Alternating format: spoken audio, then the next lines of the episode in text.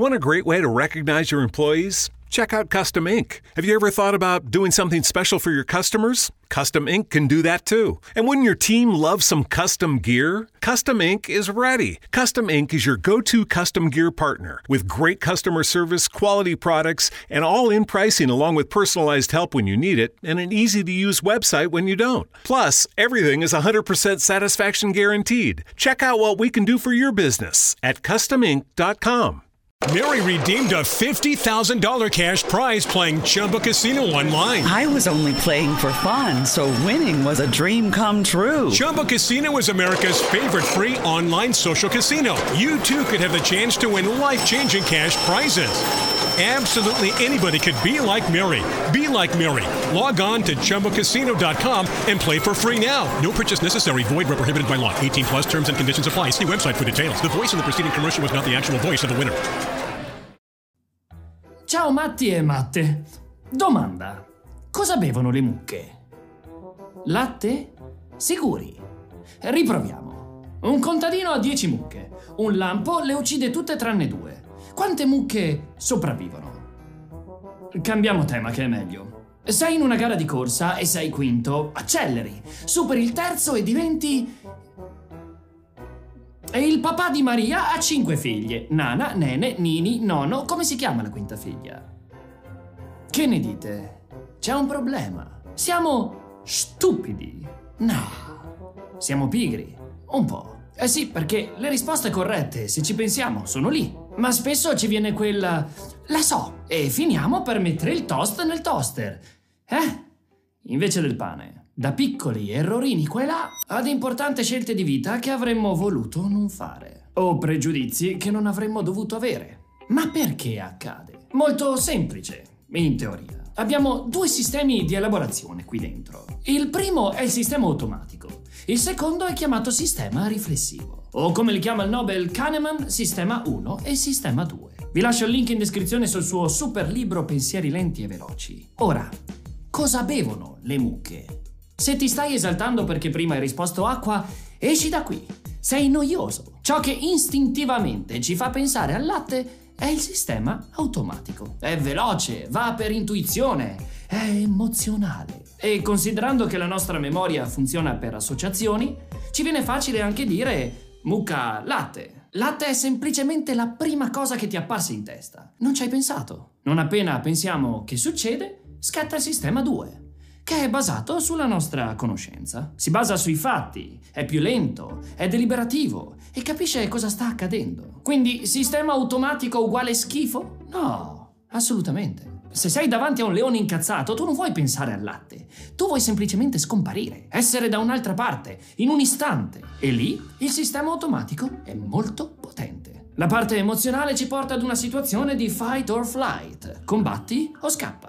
Ma perché siamo strutturati così? Beh, nella preistoria non è che dovevamo tanto pensare in modo articolato. Era tutto un po' un uh, mangia, donna, dormi. Tutto quello che ci costringeva all'azione era piuttosto istintivo e il nostro cervello si è sviluppato così. E in questi pochi anni in cui siamo sulla Terra non è che sia cambiato molto. Ancora ad oggi la maggior parte delle nostre scelte sono guidate dalle emozioni, dal 70 al 90% a seconda delle ricerche. E noi ad alimentare una cultura basata sull'essere razionali, sul ragionare, sul oh-oh, col cavolo. La parte emozionale vince su quella razionale. Il cervello razionale non è bravo ad essere razionale, è bravo a razionalizzare quello che il cervello emozionale ha già deciso di fare. Mm? E il livello di sostanze chimiche nel corpo, neuromodulatori come la serotonina, la dopamina, il cortisolo, definiscono la nostra capacità e propensione a prendere quelle decisioni di pancia, in modo più o meno bilanciato. E vabbè, che faccio? Butto il cervello nell'umido. Cosa sto qui a...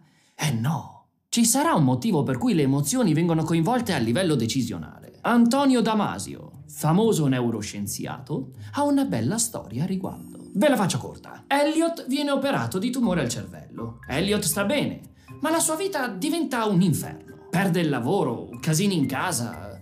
Lo mandano da Antonio.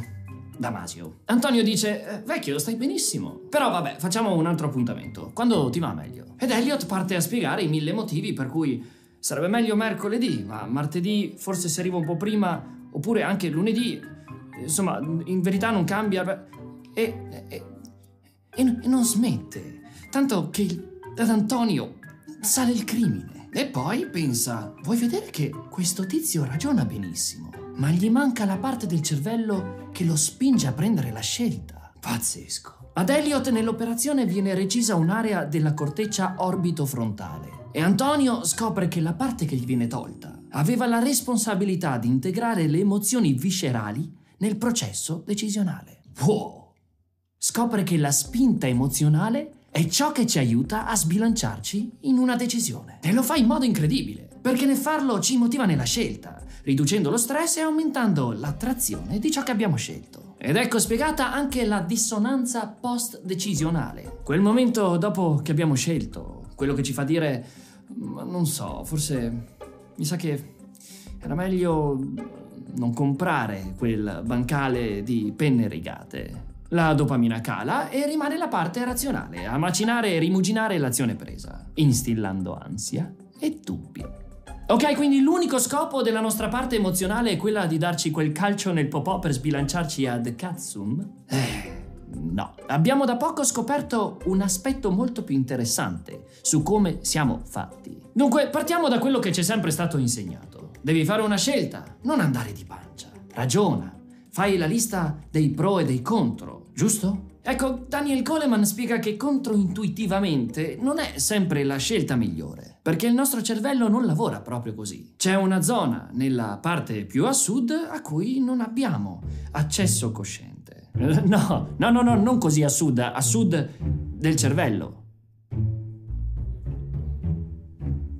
È chiamata subconscio cognitivo e si trova nelle aree subcorticali. In questa zona troviamo i gangli della base detti in inglese basal ganglia. Yo mama. Anche gli scienziati possono essere old school. È una zona che osserva tutto quello che facciamo nella vita. Immagazzina memorie e scelte prese e ne estrae regole decisionali. Quello è funzionato, quella è stata una cazzata, quella è stata un'enorme cazzata. La nostra saggezza di vita è memorizzata nei gangli della base, ma è una zona così primitiva che non ha connessioni con la corteccia verbale. Non ci può dire come stiamo a parole, ce lo dice con sensazioni, sentimenti e infatti ha molta connettività con il centro emozionale del cervello e le nostre viscere, la parte gastrointestinale. Ora capisci l'importanza della frase è stata una scelta di pancia. Non basta avere solo i pro e i contro. Devi recuperare tutta la tua saggezza data dalle esperienze di vita. Ma per farlo devi comunicare in un modo diverso, quello emozionale e quello gastrointestinale, perché sono le uniche due parti che puoi elaborare a livello conscio. Attenzione, non significa che siamo schiavi delle emozioni, significa che le emozioni sono il solo modo di comunicare tra la nostra parte razionale e quella zona magica che... che sa e dobbiamo imparare a sentire. La nostra capacità di lasciare esprimere le emozioni e sensazioni è ciò che Goleman definisce come la saggezza emozionale. Quindi aspetta, questo significa che lanciarsi di pancia sulle cose ha il suo senso? Mm, devo andare a fare un paio di commissioni. Fermo! Non sempre ma abbiamo scoperto dove utilizzare cosa. Dove è meglio utilizzare un approccio razionale, tipo il bookkeeping method, quello di Benjamin Franklin, quello dei pro e contro, e dove sia meglio andare di sesto senso. Molto semplice. Si divide tutto in due scenari. Scelte basate sui rischi e scelte basate sull'incertezza. Quando conosciamo molte variabili abbiamo a che fare con i rischi. Possiamo elaborare formule. Lì la ragione funziona bene. Ma nel mondo dell'incertezza... Ah, lì serve altro. Serve l'intuizione. E che cos'è l'intuizione? Eh sì, L'intuizione è proprio la connessione con quella parte del cervello e delle viscere, con la saggezza emozionale. E anche se ci è stato insegnato il contrario, è così piena di dati e memorie di vita vissuta che è dannatamente efficiente nel trovare soluzioni. Attenzione, esempio. Un giocatore di rugby corre mentre osserva la palla in volo.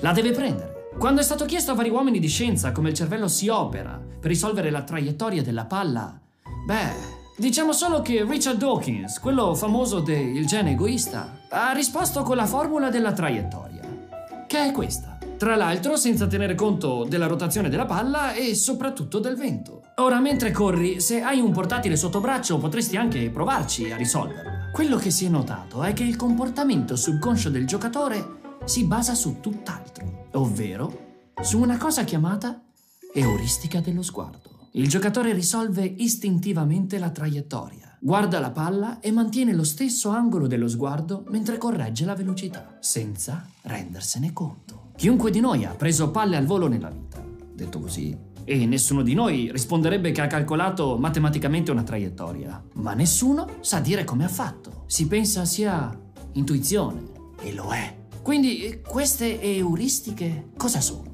Spesso si confondono con i bias cognitivi e spesso si pensa che siano sinonimo di pigrizia mentale, come gli esempi fatti all'inizio episodio, ma nelle condizioni di incertezza sono incredibilmente utili, nonché l'unico motivo per cui esistiamo ancora sulla Terra. Le euristiche sono scorciatoie comode e rapide che sono estrapolate dalla realtà e portano a veloci conclusioni. I bias cognitivi invece sono euristiche inefficaci, pregiudizi astratti che non si generano su dati di realtà, ma si acquisiscono a priori, senza critica o giudizio. Bene, ora come gestisco tutto questo? Io partirei considerando il contesto. Sto analizzando un rischio o un'incertezza. Come sto fisicamente? Sono influenzato dal mio stato mentale? Sto accuratamente leggendo sia la mia parte razionale che quella viscerale. Ponendosi spesso queste domande ci si aiuta a capire come funzioniamo a livello personale. Si torna alle solite. Consapevolezza, intelligenza emotiva. E se per conoscerci ci vuole tempo, ci sono invece alcuni accorgimenti che possiamo attuare da subito. Devi prendere una decisione importante. Considera la tua fatica decisionale. La tua capacità di prendere decisioni diminuisce durante il giorno. Se poi non hai dormito,